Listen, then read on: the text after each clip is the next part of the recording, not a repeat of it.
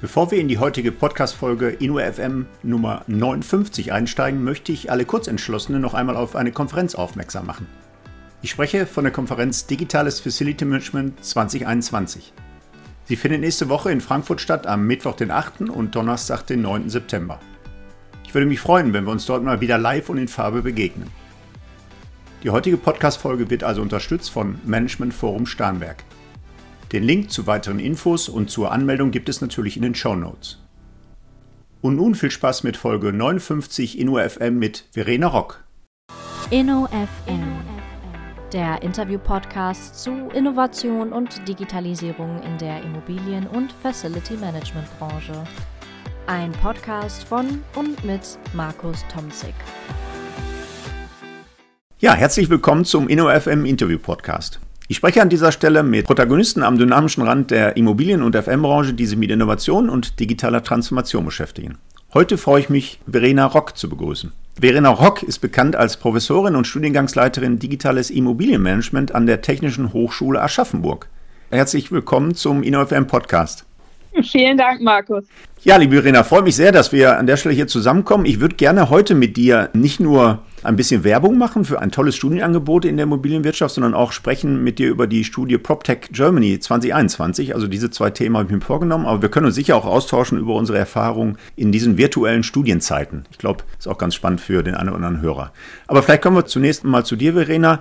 Du vertrittst in eurem Studiengang das Thema Real Estate Investment und Portfolio Management ich gelesen habe, seit 2010, aber vielleicht nimmst du die Podcast-Hörer mal ein Stück weit mit. Wo kommst du eigentlich her? Denn wir sind ja alle als Kollegen in der Hochschule und Forschung ja nicht quasi aus unserem Studiengang gefallen oder direkt rein, sondern wir haben alle ein Stück weit Berufserfahrung. Auch du hast ganz namhafte Firmen in deinem Lebenslauf. Vielleicht äh, erzähl uns mal so ein bisschen, äh, was du vor dem Engagement an der Hochschule äh, so gemacht hast und auch gleich mal ein äh, in deinen Studiengang und äh, auch in diese Studie.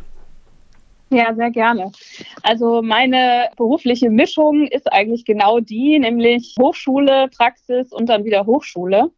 Also ich habe klassisch BWL studiert, aber das Neue damals war, dass es schon mit einem Schwerpunkt auf Immobilien war. War auf der immobilienökonomischen Seite an der IBS unter Professor Schulte damals noch und bin dann so als klassisches Immobiliengewächs dort äh, groß geworden und habe da relativ früh, ich glaube, es war schon im dritten Semester, die Faszination innerhalb der BWL für Immobilien gewonnen weil ich das Studium gestartet hatte und noch gar nicht so klar wusste, wohin geht eigentlich die Reise, was werde ich später machen mit BWL. Meine Eltern haben immer gesagt, oh ja, super, mit BWL kann man alles werden.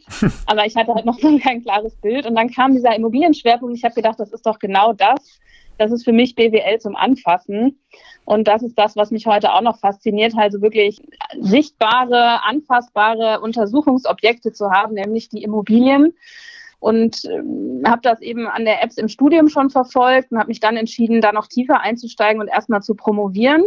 Ähm, habe das auch intern gemacht. Das heißt, ich war drei Jahre dort am Lehrstuhl, habe also Wissenschaft zum einen natürlich im Schwerpunkt da gemacht, also rund um Shopping Center geforscht, damals ja. noch. Und habe dann aber über meinen Doktorvater ziemlich schnell gemerkt, dass mich die Praxis auch sehr reizt, weil der war eigentlich eher Manager als Professor. Er hat sehr viele Projekte gehabt in der Beratung nebenher, wo wir als Doktoranden auch tätig waren. Und das hat mir damals schon sehr viel Spaß gemacht.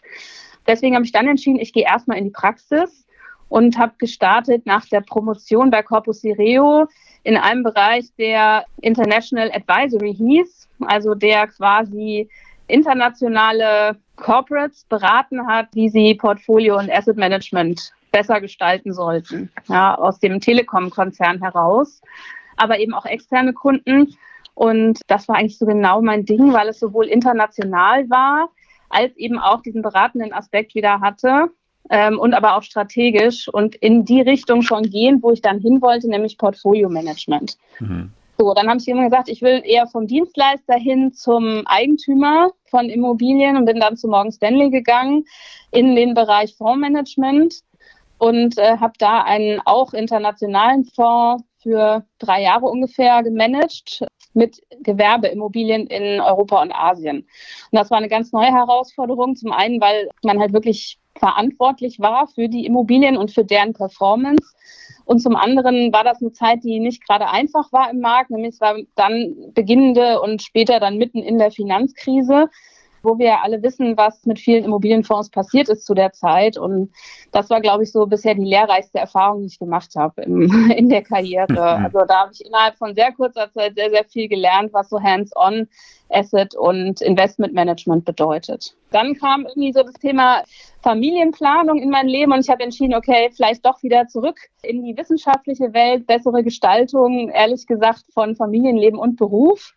Und dann kam wirklich vom Himmel gefallen per Zufall diese Professur, die genau mein Profil abdeckte in Aschaffenburg, wo der ganze Bereich Immobilien noch sehr stark im Aufbau war zu der Zeit, vor elf Jahren.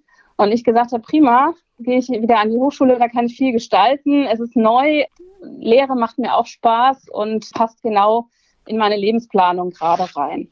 Ja, und ähm, ich habe auch letztes Jahr wirklich mit Erschrecken festgestellt, dass das jetzt schon zehn Jahre ist oder jetzt sind ja schon fast elf. Also die Zeit ging unheimlich schnell rum ähm, und es macht mir sehr, sehr viel Spaß, das hier an der Hochschule in die Richtung zu gestalten, in die ich denke, dass eben junge Leute auch gehen sollen, wenn sie Spaß haben an der Immobilie, Spaß haben an den betriebswirtschaftlichen Themen rund um die Immobilie. Und ja, mittlerweile gibt es hier drei Studiengänge, die sich mit Immobilien befassen.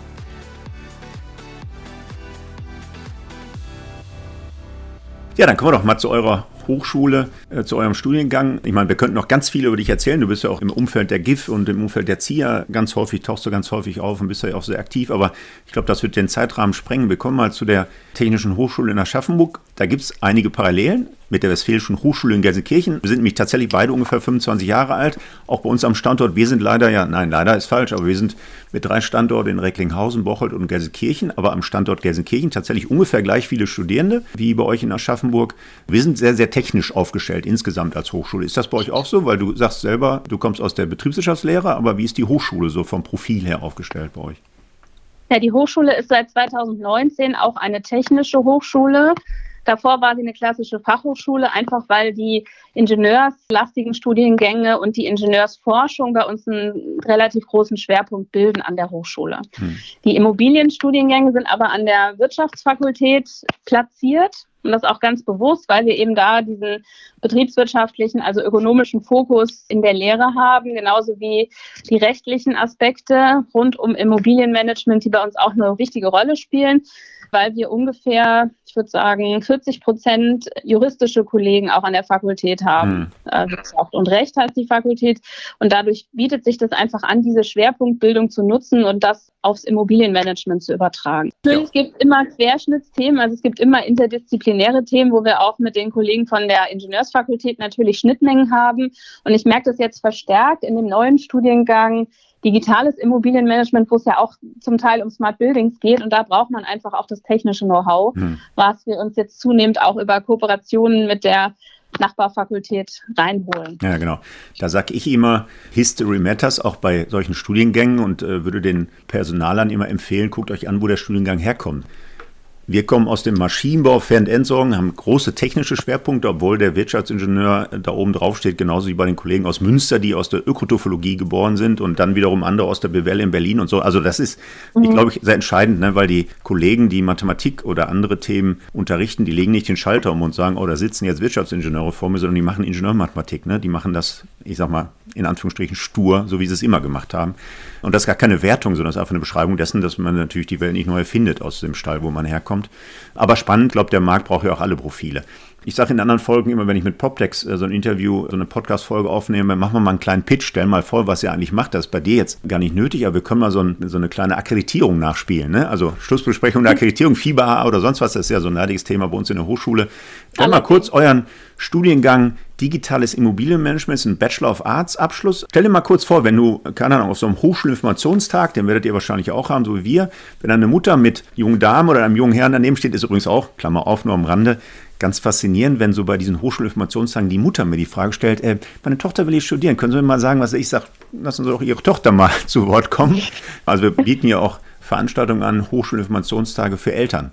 Da habe ich bislang noch nicht mitgemacht, weil ich glaube, in Erwachsenenbildungsbereich muss man das intensiv nicht betreiben. Aber Klammer zu, zurück ja. zum Thema. Wenn wir also an so einem Hochschul, wenn wir, ja genau, wenn wir bei unserem Hochschulinformationstag dann unsere Studiengänge anpreisen, wie würdest du das tun? Wie würdest du in ein, zwei Sätzen so das Profil eures Studiengangs, vielleicht sogar den USP eures Studiengangs ähm, verdeutlichen, wenn da so eine Mutter, ein Vater fragt, was ist das denn eigentlich für ein Studiengang so?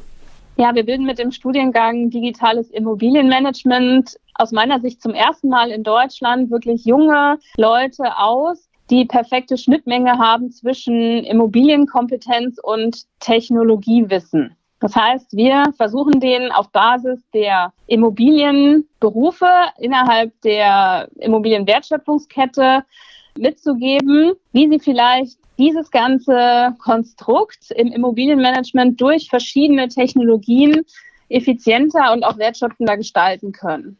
Das heißt, der Studiengang ist in sieben Semestern so die perfekte Mischung aus Praxis und Theorie rund um digitale Prozesse in der Immobilienwirtschaft, aber auch um digitale Immobilien selbst. Also es geht sowohl um smarte Gebäude als auch um smartes Management von Immobilien. Und ich glaube, das ist das, was gerade in der Immobilienwirtschaft an Personal am meisten gebraucht wird. Hm. Ja, spannend. Ich äh, brauche gar nicht verschweigen, dass ich natürlich total neidisch bin auf den Titel eures Studiengangs. Wir haben bei der letzten Reakkreditierung 2020, ist noch gar nicht so lange her, haben wir natürlich auch über solche neuen Ausrichtungen gesprochen. Wir haben tatsächlich auch inhaltlich, methodisch, didaktisch ganz viel gemacht. Aber äh, mit dem äh, Vorschlag, das digitale Adjektiv da einzubinden, habe ich mich in der Tat bei unserem Kollegenkreis nicht durchsetzen können. Wir heißen jetzt technisches Immobilienmanagement. Ist, glaube ich, auch ehrlicher, weil wir tatsächlich einen ganz anderen Schwerpunkt haben. Aber du sagtest gerade äh, siebensemestrig, das heißt, ihr habt bei euch in Bayern sieben drei, also siebensemestrig und dreisemestrig äh, Master genau. am Ende des Tages. Haben wir in Nordrhein-Westfalen ja das 6-4-System. Habt ihr auch einen konsekutiven Master im Studienangebot dann? Also wir haben so ein bisschen äh, das umgedrehte V-Modell. Wir haben zwei Bachelorstudiengänge, die sehr spezialisiert sind. Der eine ist internationales Immobilienmanagement. Den gibt es eben schon seit zehn Jahren. Mit dem habe ich angefangen. Und jetzt eben digitales Immobilienmanagement. Und mit beiden kann man eben dann in den konsekutiven Master reingehen. Der heißt dann nur noch Immobilienmanagement mhm. und ist aber offen nicht nur für unsere eigenen Immobilienleute, sondern natürlich auch für Studierende von anderen Hochschulen, die alles rund um BWL, Immobilien, Betriebswirtschaft und Recht studiert haben. Mhm. Die können alle den Master belegen. Der ist dann breiter aufgestellt, generalistischer, geht aber natürlich in vielen Aspekten äh, mehr in die Tiefe und bietet neben vertiefter Immobilienkompetenz dann auch mehr Kompetenz im strategischen Management allgemein. Ist das Studienangebot im Bachelorbereich dann auch dual angeboten? Das ist ja so mein Baby in Gelsenkirchen, finde ich total faszinierend, ein schönes Modell aus meiner Sicht. Wird das auch dual angeboten? Also nicht explizit. Hm. Es ist kein Modell, was wir jetzt so als Hochschule für diesen Studiengang explizit nach außen stellen, aber Studierende können sich Praxispartner suchen und dann quasi mit einem Konstrukt, was von uns vorgeschlagen wird, auch dual studieren. Aber es ist jetzt nicht im Fokus. Ja, okay. Und es das heißt auch nicht dualer Studiengang. Es gibt einige wenige Studierende, die machen das, ähm, aber die kann man an einer Hand abzählen. Hm.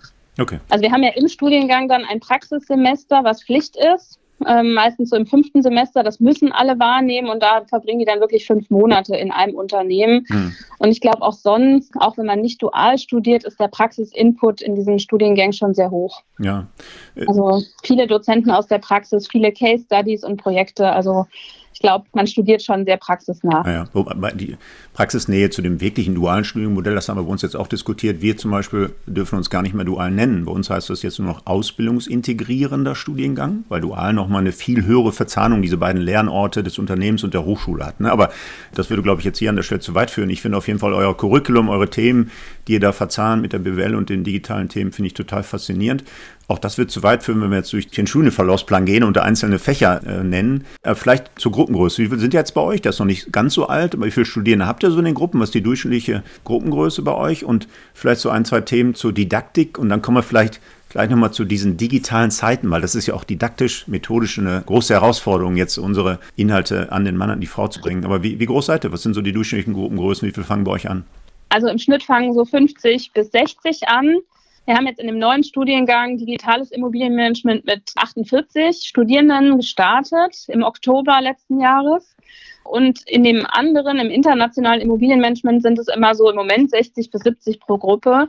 Da glauben wir, kommen wir auch hin jetzt äh, in den nächsten Jahren mit dem Digitalen. Immobilienmanagement, ja. Ja, schön. Im Master sind so 20 bis 25 Studierende pro Jahrgang ungefähr mhm. entsprechend kleiner, was ja auch gewünscht ist, weil einfach ähm, da es auch besser ist, für die Diskussionsatmosphäre eine kleinere Gruppengröße zu haben, dann mhm. im Master, wenn man sich spezialisiert. Ja, ja auch da gibt es Parallelen. Auch da sind bei uns die Gruppengrößen ähnlich. Die Anfängerzahlen mittlerweile aus dem Bereich haben sich da eingependelt.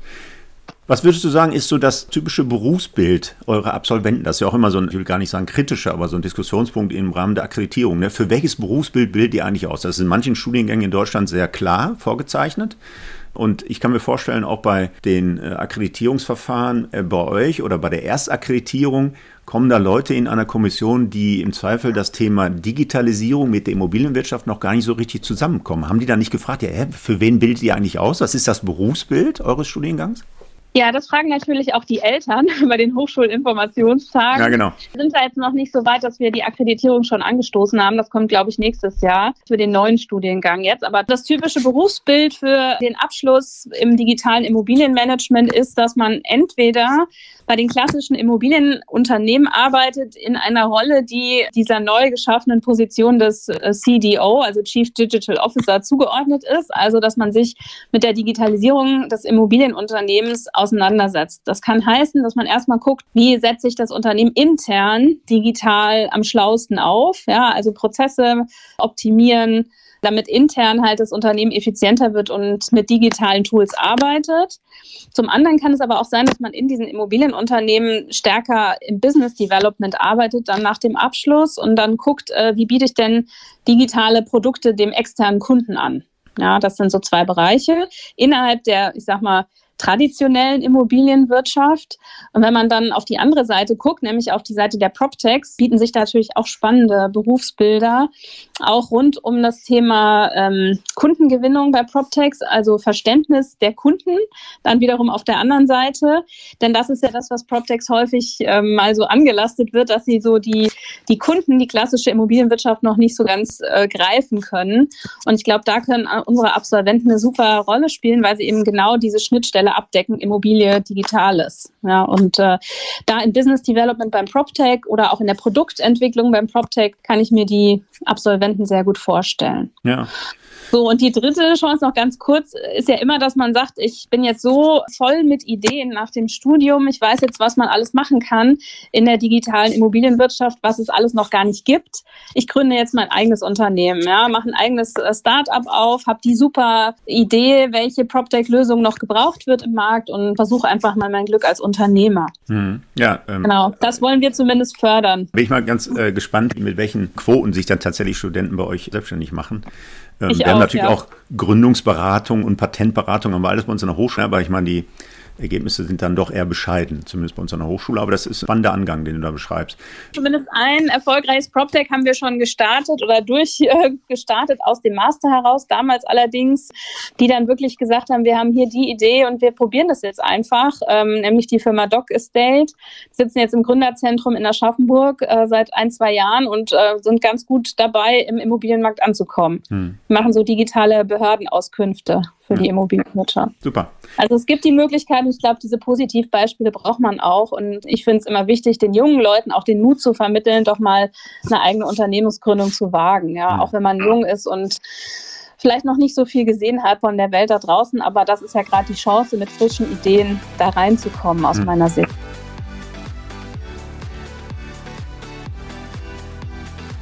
Wunderbar. Das war eine schöne Vorlage für das Thema, was ich ja auch mit dir besprechen wollte. Ursprünglich habe ich dich ja gesehen auf dem äh, Real PropTech Pitch von äh, Blackband Booster mit eurer Studie, die ihr, glaube ich, auch zusammen mit Blackband Booster gemacht habt, nämlich die Studie PropTech Germany 2021. Genau. Die hast du, glaube ich, auch über euer Institut gemacht, das Institut für Immobilienwirtschaft und Management. Wenn wir uns mal dieser Studie widmen, das Thema PropTech hast du ja gerade schon sehr prominent ins Licht gerückt. Das ist natürlich in aller Munde zurzeit. Die Sarah war ja auch in Folge 40, war es, glaube ich, schon bei mir. War eine, eine super äh, spannende Folge auch.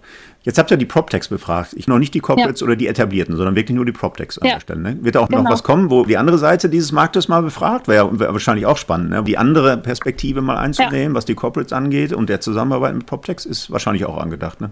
Genau, das kommt jetzt als nächstes. Also zunächst mal vielleicht die Motivation für die PropTech-Studie war eben, dass wir ja diverse Studien aus der anderen Welt schon kennen. Also ich glaube so 2015, 16, als das ganze Thema Digitalisierung hier in der deutschen Immobilienwirtschaft an Fahrt gewonnen hat, äh, da wurden ja Studien schon gemacht, durchaus, äh, auch vom ZIA, Ernst Young, die halt die Etablierten befragt haben, was macht ihr denn in puncto Digitalisierung, wie viel Geld wollt ihr dafür ausgeben, welche Technologien findet ihr spannend und so weiter. Und das war ja eine Studie, die jedes Jahr wiederholt worden ist. Aber bis dato hatte halt noch niemand die PropTechs mal befragt. Ja, die andere Seite haben wir gesagt, das muss dringend passieren.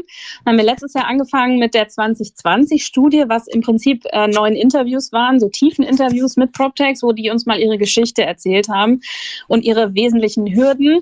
Daraus haben wir dann eben den Fragebogen für die jetzige Studie abgeleitet. Und da haben tatsächlich 185 PropTechs teilgenommen. Wir haben, glaube ich, ich kann diese Zahl immer nicht. Also wir haben eine Rücklaufquote von 20 Prozent gehabt, irgendwie 800 angeschrieben. Mhm. Nicht nur deutsche PropTechs, sondern auch ausländische, die in Deutschland im Markt ankommen wollen.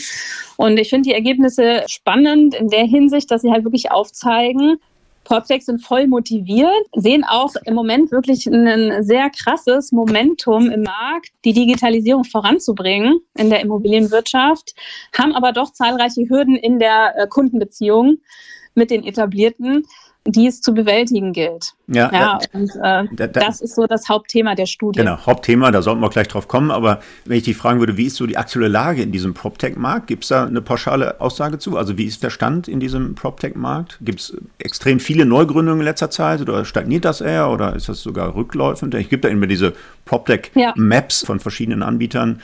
Wie ist das zurzeit? Also ich würde sagen, ähm, das exponentielle Wachstum ist vorbei. Was wir gesehen haben in den letzten Jahren, das Wachstum ist noch vorhanden, aber es flacht so ein bisschen ab. Und ich glaube, das ist auch ein Zeitpunkt, wo das wahrscheinlich notwendig ist. Und die von dir eben erwähnten Maps, die sind ja alle, was die Anzahl der PropTechs angeht, doch unterschiedlich. Mhm. Manche sprechen von 300, andere von 700. Also es, die Zahlen variieren ja extrem stark. Und was halt auffällt, ist, dass die Kleinteiligkeit da mittlerweile sehr, sehr groß geworden ist in diesem PropTech-Markt. Ja, also die Lösungen sind sehr, sehr kleinteilig. Oftmals wird vorgeworfen, da äh, herrschen Insellösungen und ein etabliertes Unternehmen kann da gar nicht mehr durchblicken, was eigentlich passende Produkte für Immobilien wären ja, oder für, für bestimmte Wertschöpfungsketten.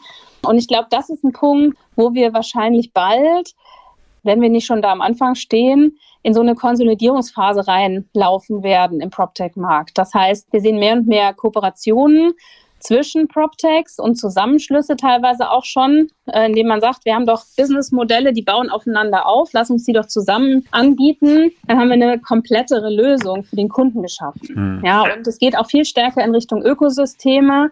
Genau aus diesem Grund, um einfach einem wertschöpfenderen Produkt gegenüber dem Kunden aufzutreten. Mhm.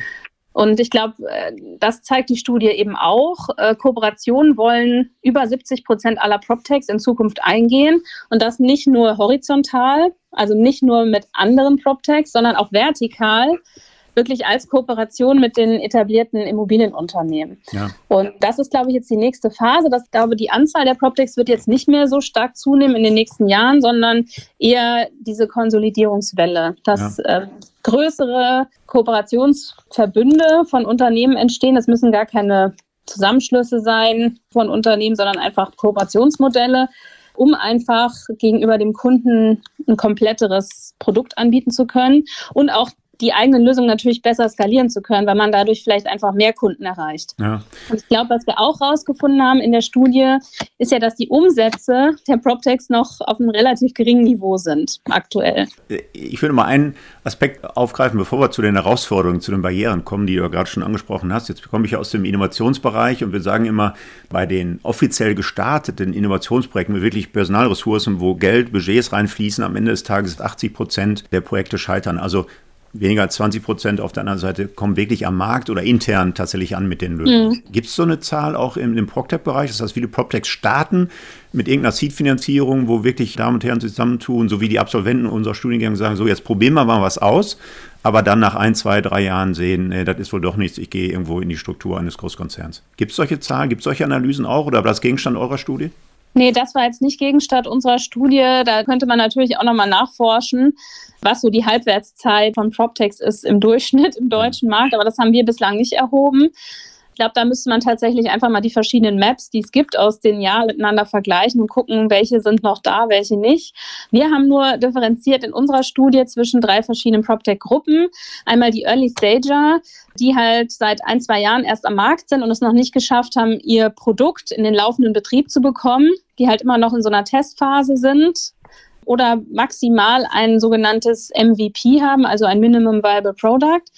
Und den Grown-ups, die halt schon länger am Markt sind und oder ähm, jetzt schon auch wenn sie jung sind, ihr Produkt im laufenden Betrieb bei einem Kunden haben. Hm. Und die dritte Gruppe waren die Conqueror, also die ausländischen PropTechs, die gerade in den deutschen Markt reinkommen.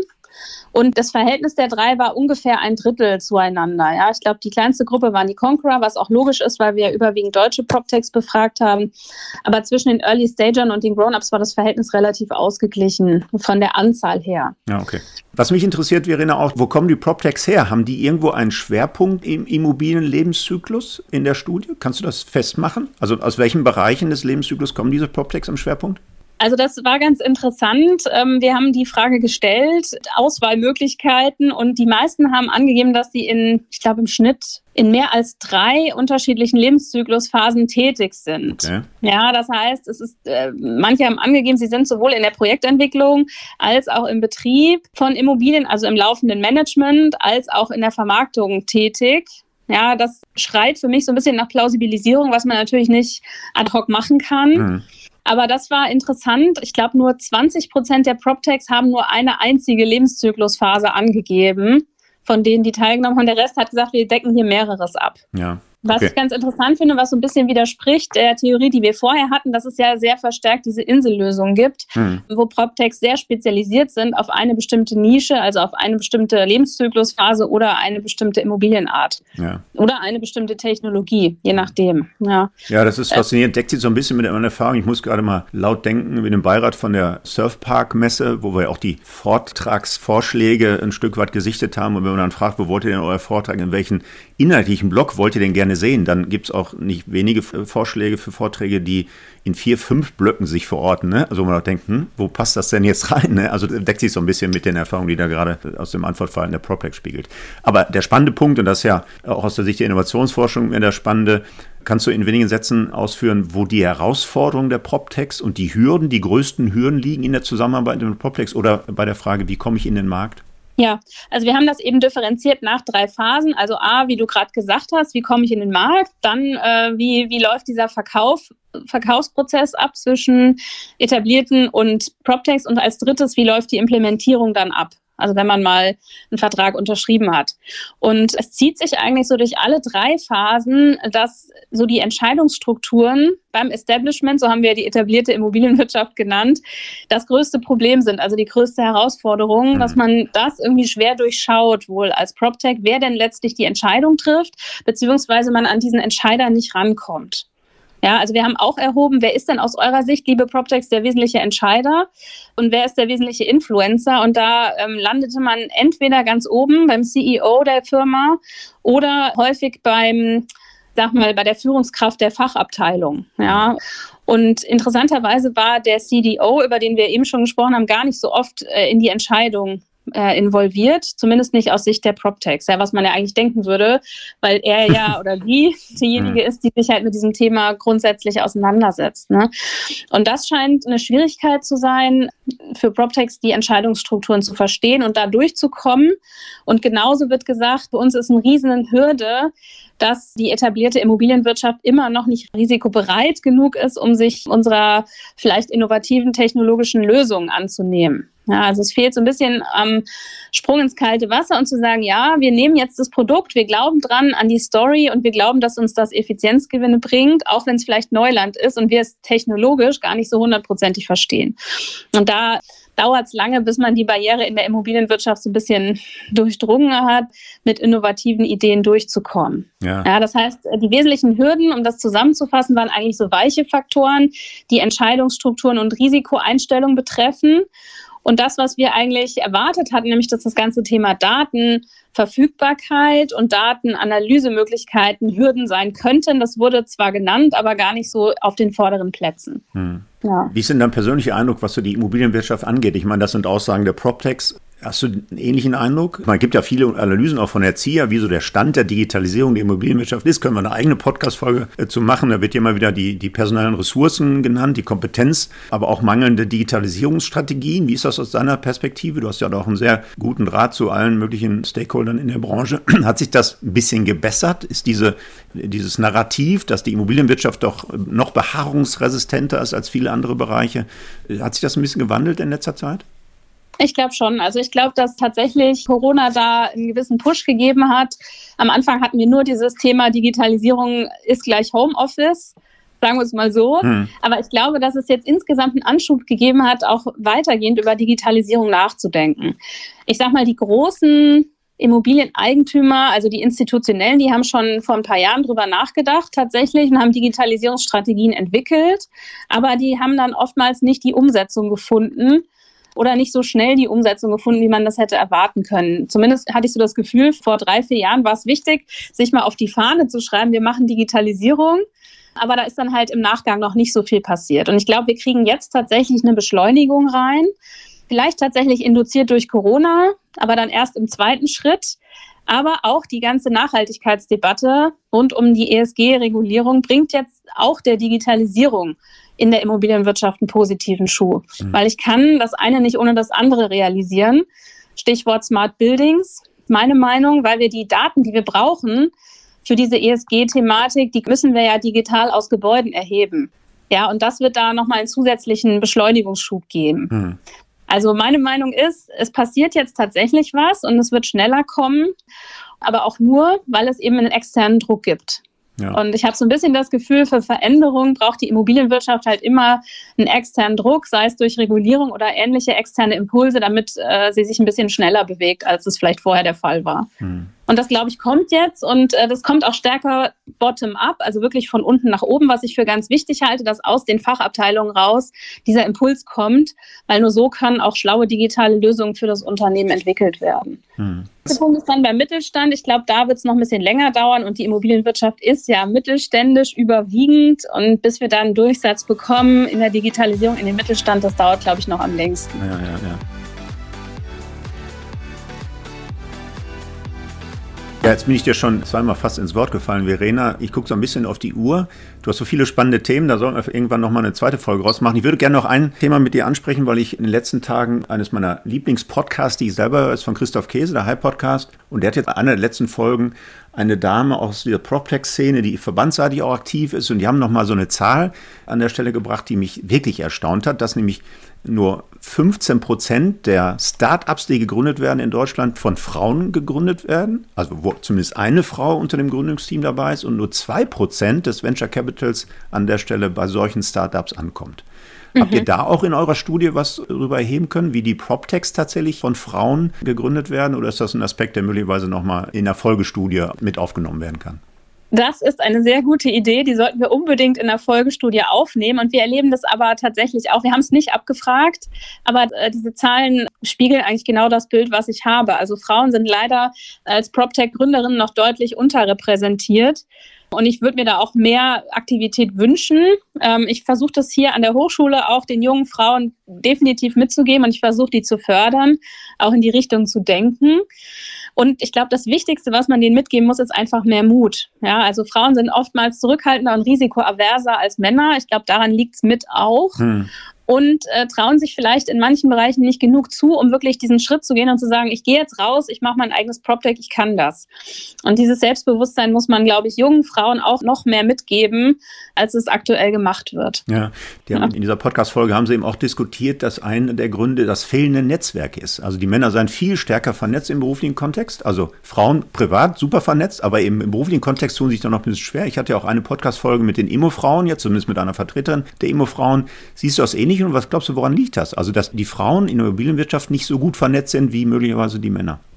Also wenn wir jetzt auf die von der jungen Studierendenebene höher gehen, tatsächlich, glaube ich, auch da hat es in den letzten Jahren einen Schub gegeben. Also es gibt nicht mehr nur die Immobilienfrauen, sondern es gibt halt drei, vier andere Netzwerke noch zwischen Führungskräften, also weiblichen Führungskräften in der Immobilienwirtschaft, die auch total potent sind, um ja. das mal so zu sagen, äh, die auch wachsen, aber halt nicht so als Netzwerk so nach außen treten, aber wunderbar funktionieren intern. Ja, und das haben Frauen erkannt, ähm, natürlich später als Männer, das stimmt definitiv, aber wir kommen jetzt langsam dahin und es gibt diese Netzwerke. Und die sind auch groß und die sind auch, glaube ich, zunehmend wirkungsvoll. Ja, und ähm, das muss man Frauen mitgeben vernetzt euch möglichst früh. Ich glaube, es gibt auch in dem Juniorenbereich jetzt schon einige Initiativen, wo sich nicht nur Frauen vernetzen, sondern wo es halt auch äh, Netzwerke gibt, die eben gemischt sind, was ich auch für extrem wertvoll halte. Ja, hm. ich bin gar nicht zwingend davon überzeugt, dass man immer nur ein geschlechtliche Netzwerke braucht, sondern ich glaube auch wirklich gemischte, diverse Netzwerke funktionieren hervorragend, wenn man sie bewusst nutzt in der Immobilienwirtschaft. Ja, und das ist aber wichtig und ich glaube, jeder braucht von uns diese Netzwerke. Ja, unbedingt. Wie ist eigentlich eure Quote im Fachbereich, eurer Lehreinheit bist? Du bist wahrscheinlich nicht die einzige Frau. BWL-seitig ist das, glaube ich, äh, gar nicht so selten, dass Kolleginnen die Professur ja. übernehmen. Ne? Also gute Frage. Gar keine Prozentzahl, aber du bist nicht alleine, ne? gefühlt würde ich sagen 40 Prozent Frauen an unserer Fakultät. Mhm. Speziell im Immobilienbereich sind wir drei, vier von zwölf. Okay. Ja, also ist noch Luft nach oben. Bei den Ingenieuren sieht es deutlich schlechter aus. Das wem sagst du das? Verhältnis, ja. genau. genau. Also bei uns im Ingenieurwissenschaftlichen ja. Fachbereich ist es einfach schwierig, eine promovierte Frau zu überreden, an die Hochschule zu kommen. Ne? Also ich, ich sage immer scherzhaft, die muss dann eben aus einem wohldotierten Job Ne, als promovierte Ingenieurin draußen musst du dann in die abgesicherte Armut kommen an der Hochschule. Ne? Das ist immer so ein bisschen mit dem Augenzwinkern natürlich gemeint, aber da ist ja was dran. Ne? Also ich meine, promovierte Frauen im ingenieurwissenschaftlichen Bereich, die wachsen nicht auf den Bäumen, sind so mhm. zahlreich eben dann doch nicht. Und die dann zu überreden, bei uns in die Hochschule, in die Lehre einzutauchen, das ist echt ein dickes Brett, das muss man einfach sagen. Ne? Da müssen wir gemeinsam arbeiten, auch diese Chancengleichheit nicht nur auf akademischen äh, Bereich, sondern auch bei den PropTechs in vielen Bereichen eben zu steigern. Das ist, glaube ich, tatsächlich so, da vertun wir uns unglaublich äh, Potenzial. Also ich glaube auch nicht, dass gleichgeschlechtliche gleichgeschlechtliche Themen, gleichgeschlechtliche Startups, genauso Gründerteams, genauso wie äh, Netzwerke das Nonplusultra sind. Ich glaube, da geht es um eine, eine, gesunde Diversität ne, an der Stelle. Das glaube ich auch. Also Diversity ist, glaube ich, das Wichtigste. Und es gibt ja auch schon diverse Studien darüber, dass gemischte Teams die besten Ergebnisse erzielen in der Wirtschaft. Und ich glaube, das stimmt auch. Hm. Und die Diversität hört ja nicht auf bei Mann, Frau, sondern geht auch über verschiedene Einstellungen, äh, Lebensmodelle und so weiter hinaus. Ne? Ja. Also ich glaube, da ähm, je gemischter, desto interessanter kann das auch sein und desto wertvoller. Ja. Aber ich bin jetzt, was Frauen und Männer angeht, guter Dinge, weil wir bei uns in den Immobilienstudiengängen so im Durchschnitt 50 Prozent weibliche Studierende haben. Mhm. Und wenn die mal alle in der Branche ankommen, ist es schon eine gute Quote. Ja, ja, genau. Ja, liebe Verena, mit Blick auf die Zeit, äh, ganz toll, spannendes Interview hier im Rahmen des InnoFM Podcast. Da möchte ich mich ganz herzlich bedanken. Liebe Grüße nach Aschaffenburg und danke für dieses äh, Podcast-Interview. Sehr gerne, hat mir auch Spaß gemacht.